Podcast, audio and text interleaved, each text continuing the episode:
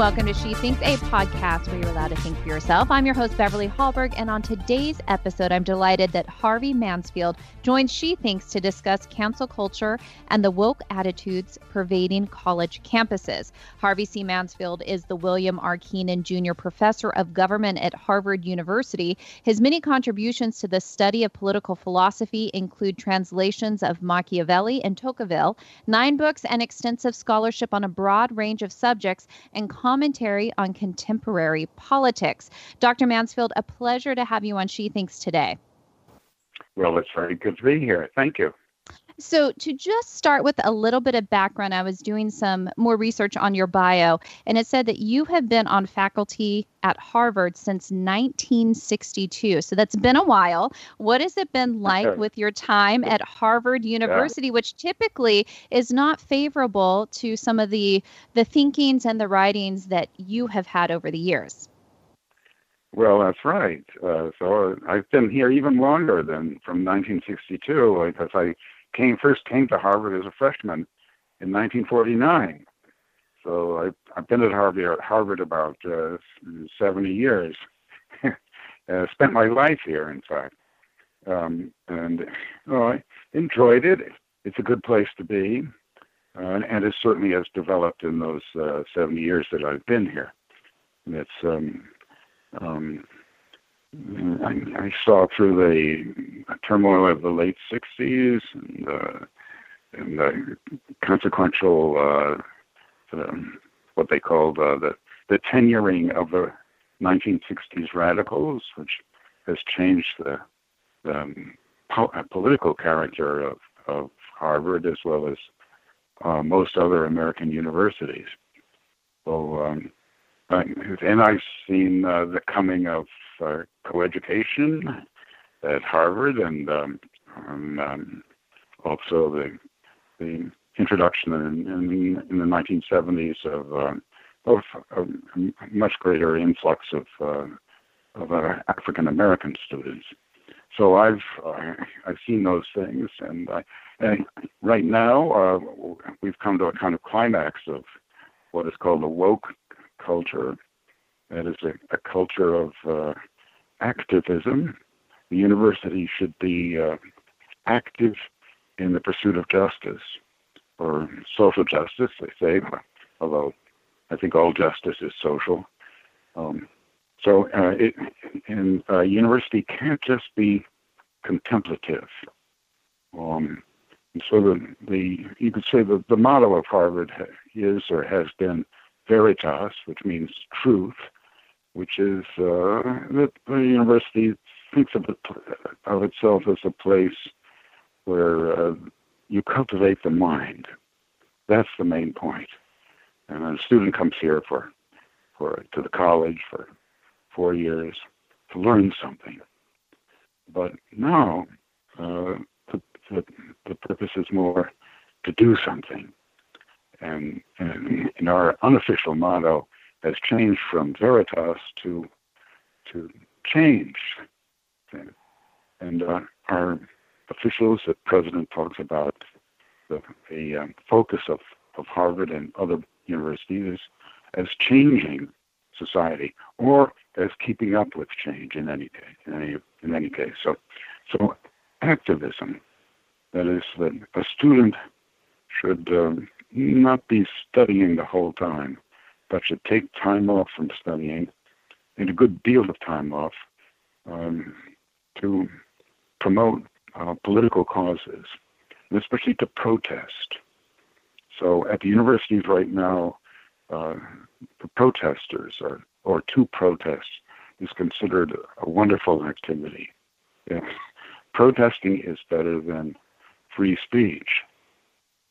Free speech is making an argument and talking to other people so that they will listen, and giving them reasons for the positions that you take. If protesting is walking in the streets, or running, or demonstrating, or there's a certain unruly character to it. And protest uses mottos or slogans. So it doesn't with no real reason to attach to them, say. No justice, no peace without justice, for example. That's a complicated proposition. And you try to reduce it just to four words. And you shout it. And that's, all that is activism.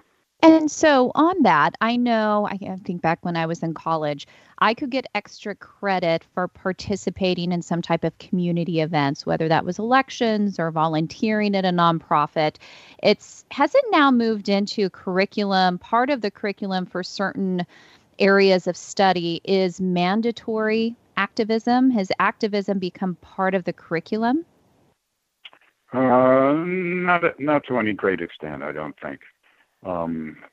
It's part of the curriculum in that it's justified, or people talk about it, or the deans and the president urge students to be active in politics.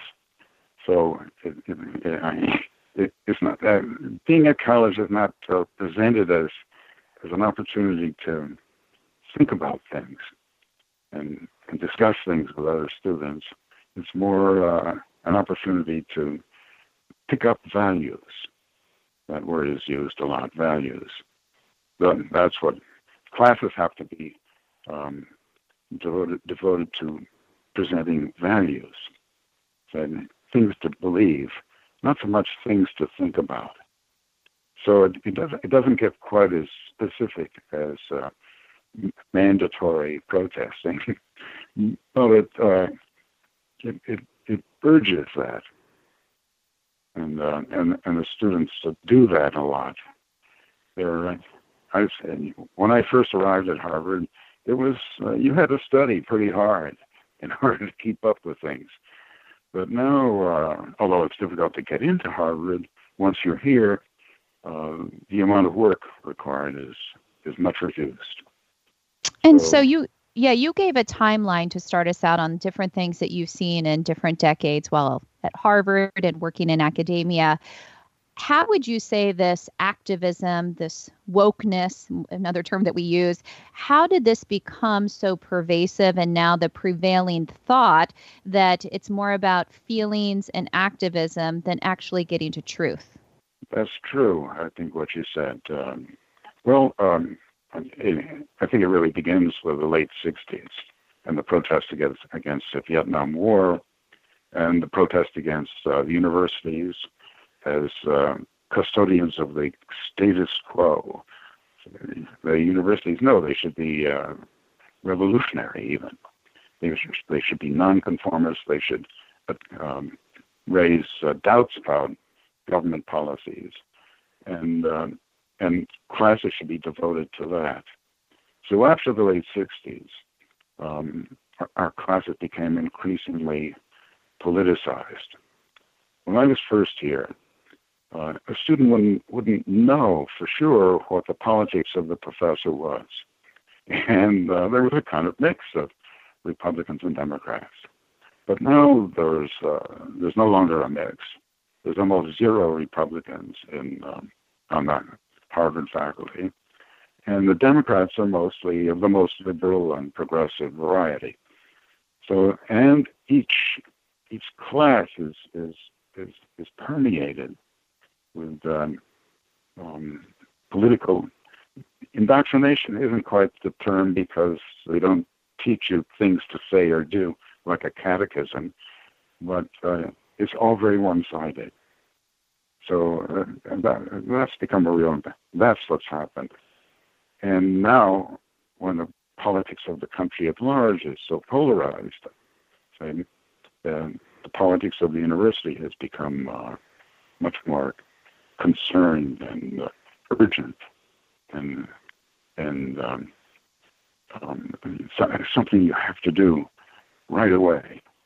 And you must convince yourself and others to well, it's now called become awake or woke, as if you were asleep and suddenly you're awake, and that makes you aware. You don't have to think. All you have to do is wake up, and that means understand things as is as it is presented. Now, you see this first in controversy over race and so-called systemic racism that the universities want to accuse themselves of, and also the rest of society. So they say that America suffers from systemic racism. That is a kind of racism which is so deeply ingrained in us that we hardly realize it. If you asked us, are we racist, we would say no. Why, we oppose racism. Anybody who says something which seems to be racism will find his career shortened, his reputation gone, and it will definitely not be listened to. But it's still supposed that the racial gap that remains between blacks and whites and Asians, on the other hand, is the fault of America, of our society. And you see this. I saw this at Harvard in controversy over the word master. This happened 3-4 years ago, but I use it as an example because it's in a way so silly. At Harvard, the dormitories are called houses, and Yale has the same thing, colleges. And in both places, the head of the college or the house was called a master.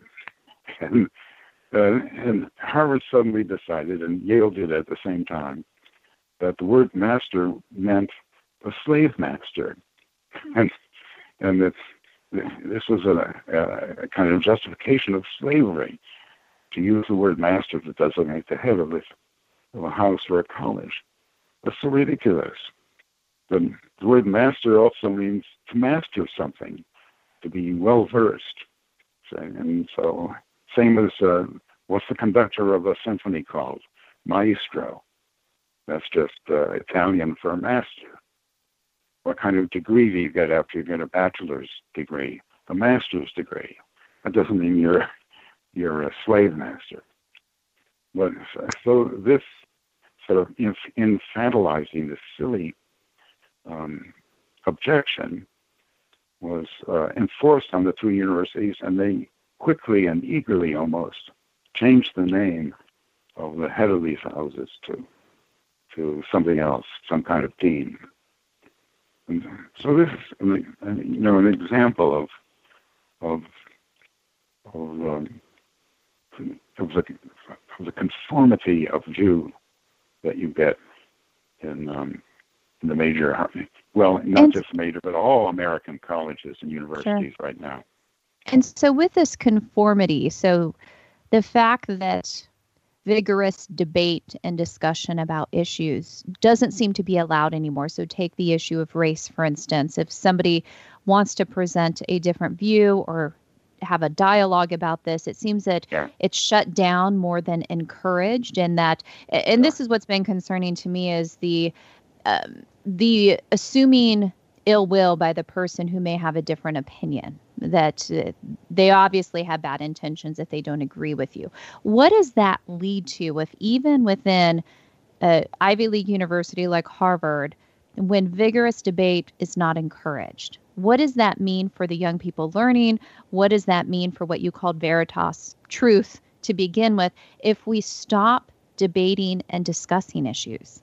Yeah, it means that our society is gradually transformed into a kind of despotism in which there's only one way to think and one way, therefore, to act. And that there can't be different parties or factions or opinions. There can't be diversity of thought. So the universities today speak of diversity all the time. By that they mean people who wear skirts and have different colored skin, diverse in that way, that is, in those ways which don't have too much to do with cultivation of the mind, and not diversity of thought. So diversity in those in race and sex comes out to mean lack of diversity in thinking. And that's so or it kind of seeds this unthinking partisanship. Now, the universities are almost all on the left, on the side of the Democrats. So in that way, they make themselves unacceptable almost for the rest of the country, which our country is pretty evenly divided between two parties. If you look at the last sort of half century of presidents, we've gone back and forth from one party to the other, and it's about half and half. So what the universities are doing is turning their backs on half the country, and gratuitously making themselves obnoxious. And you see this too, that they're beginning to be taxed. Harvard has gotten taxed, and they also are beginning to attract adverse action from Department of Justice and the Department of Education. So the other side that listens to this and wonders, what does the university have for me? And instead of taking this as a way to, or a reason to rethink what we're doing, then what happens is the university becomes still more engaged in themselves, still more partisan on one side of all the issues. And what is this? Yeah. I was just going to say, what has this meant for you personally? So you're somebody who does encourage rigorous debate.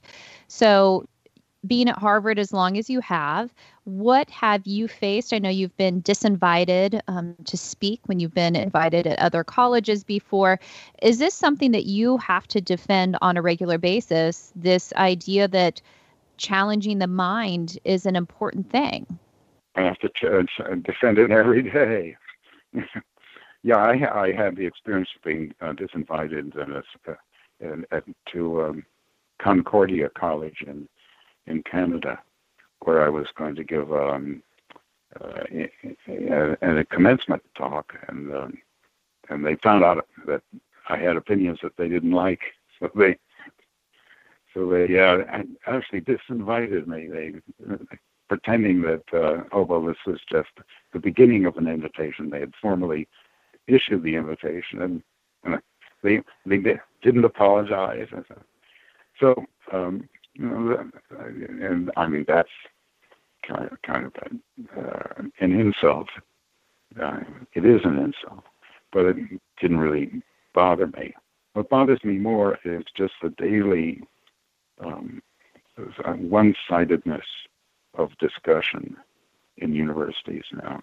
I had a student, a young woman from Iran, in my class 2 years ago, and she told me, she said this, in Iran, you have to be very careful about what you say in public, but it's pretty free to say what you want in private. Here in America, and then she said, and especially at Harvard, it's the other way around. So students have a kind of very cautious life. They're afraid to express themselves unless they are on the most extreme end of progressive thinking. And what is it? Yeah. I see this. I hate it. And one of the questions I had for you, so obviously IWF stands for Independent Women's Forum. So we try to work on policies and initiatives that help women out there. I thought it was something that was really interesting. In 2019, you wrote in a Wall Street Journal op-ed that when you die, I wish it said, so this is the quote, when I die, I wish it said that I gave my best to my female students. What do you mean by that quote?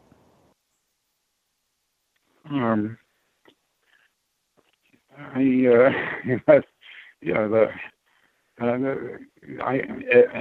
of my best students have been women, and it's true. I tried to give them my best in the sense that they're different. They think a little bit differently, even though when it comes to political philosophy, which is what I teach, there's no feminine or masculine point of view. But they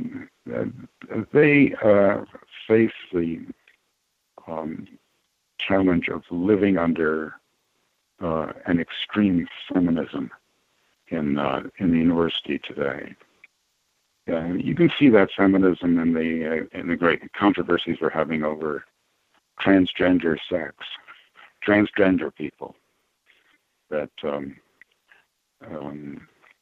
the genuine feminists, you might say, those who are really biologically women, are worried that the transgender folks will come and take away the privileges or the advantages that are afforded to women. For example, women's sports. So a transgender person, really a male who wants to be a woman, can enter a women's sport and win easily because he's really a male. Now, it's interesting that feminism has a long history, and in the 19th century, the feminists all believed that women were different. Women were better than men. They were more moral. But in the 20th century, feminism said that women are not different. Women are not only equal to men, but they're the same as men. And so one consequence of being the same as men is that there's not much difference between a man and a woman. And if you want to declare being born a man that you're really a woman, your identity is in the other sex, there's nothing that ought to stand in your way. So the women are really under a real kind of interdiction. They're not allowed to be women as women, and yet they're not satisfied with being imitation men. So that I think is a peculiar situation, especially even of educated women today. They don't know whether to be equal or to be women, and therefore to be equal means not to be a woman, means to imitate men, do what they do, and not to be a man seems to be then that means you're accepting less in a life of being the second sex. So it is difficult for women these days. Yeah, one of the things I've seen just in my working career, and I've worked in DC for 20 years now, is when I first came to DC, it seemed that women were encouraged to wear kind of the boxy suit, to dress similar to men. And just from a fashion statement, that women wear dresses now more feminine, but still are leading companies and doing amazing things in politics and business. I feel like there is a switch that women are allowed to be uniquely female, but also still be treated equally in the workplace. And I just wanted to comment on that, I've seen the change in a positive direction over the years. But I agree with you. There is that big concern about biological men who identify as women entering things like sports, because there are physical differences between men and women. So I find that area just fascinating. The last question I have for you, I think, when it comes to higher education and academia, the pandemic has changed so much. A lot of A lot of young people aren't even able to meet in person in classes anymore. There's the online world. There's also the rising costs of college tuition. And when you add to that what we've been talking about, that is this activism and wokeness that we see on college campuses, do you think that we are going to see a decline in attendance in higher education due to all these factors? I mean, we may well see that decline, yes, because it doesn't seem, it's certainly not worth it to pay $70,000 to sit at home and take your classes on Zoom. That doesn't make sense. So a lot of students are essentially taking the year off, whether they're actually enrolled or not. And it turns out that being with yourself for a year isn't, or for what looks like a year, isn't a very good way to live. They're bored. This may be one of the factors behind the protests in the streets. The students really don't have much to do right now, and they went to college, so to speak, in order to get away from home, and now they're back at home, or they're some other place. But they're very much on their own. It forces each person into a kind of individualized existence, and you feel small. You feel as if there's nothing important about me, nothing interesting that I can do, and you're sort of at a loss and flailing around. And the whole experience of college seems to be spoiled insofar as the virus is still with us. So whether this will have long-lasting effects, I think it may well. Just the technical possibility of teaching courses online instead of in a classroom. But let me tell you, online is definitely very inferior to a classroom. And I think it's especially hard for teachers, professors as well. But we thank you for joining us virtually for our audio podcast today. No video involved, but we had audio. And we just want to personally thank you for the work that you've done over the years, and also to stand up for diversity of thought and encouraging people to still continue in vigorous debate, and that is a vital part of society. So thank you so much for your work, and also for joining us on She Thinks today. It's been my pleasure. And thank you for joining us. Before you go, Independent Women's Forum does want you to know that we rely on the generosity of supporters like you. An investment in IWF fuels our efforts to enhance freedom, opportunity, and well-being for all Americans. Please consider making a small donation to IWF by visiting IWF.org/donate. Last, if you enjoyed this episode of She Thinks, do leave us a rating or review on iTunes. It does help. Also, we'd love it if you shared this episode and let your friends know where they can find more She Thinks episodes. From all of us here at Independent Women's Forum, thanks for listening.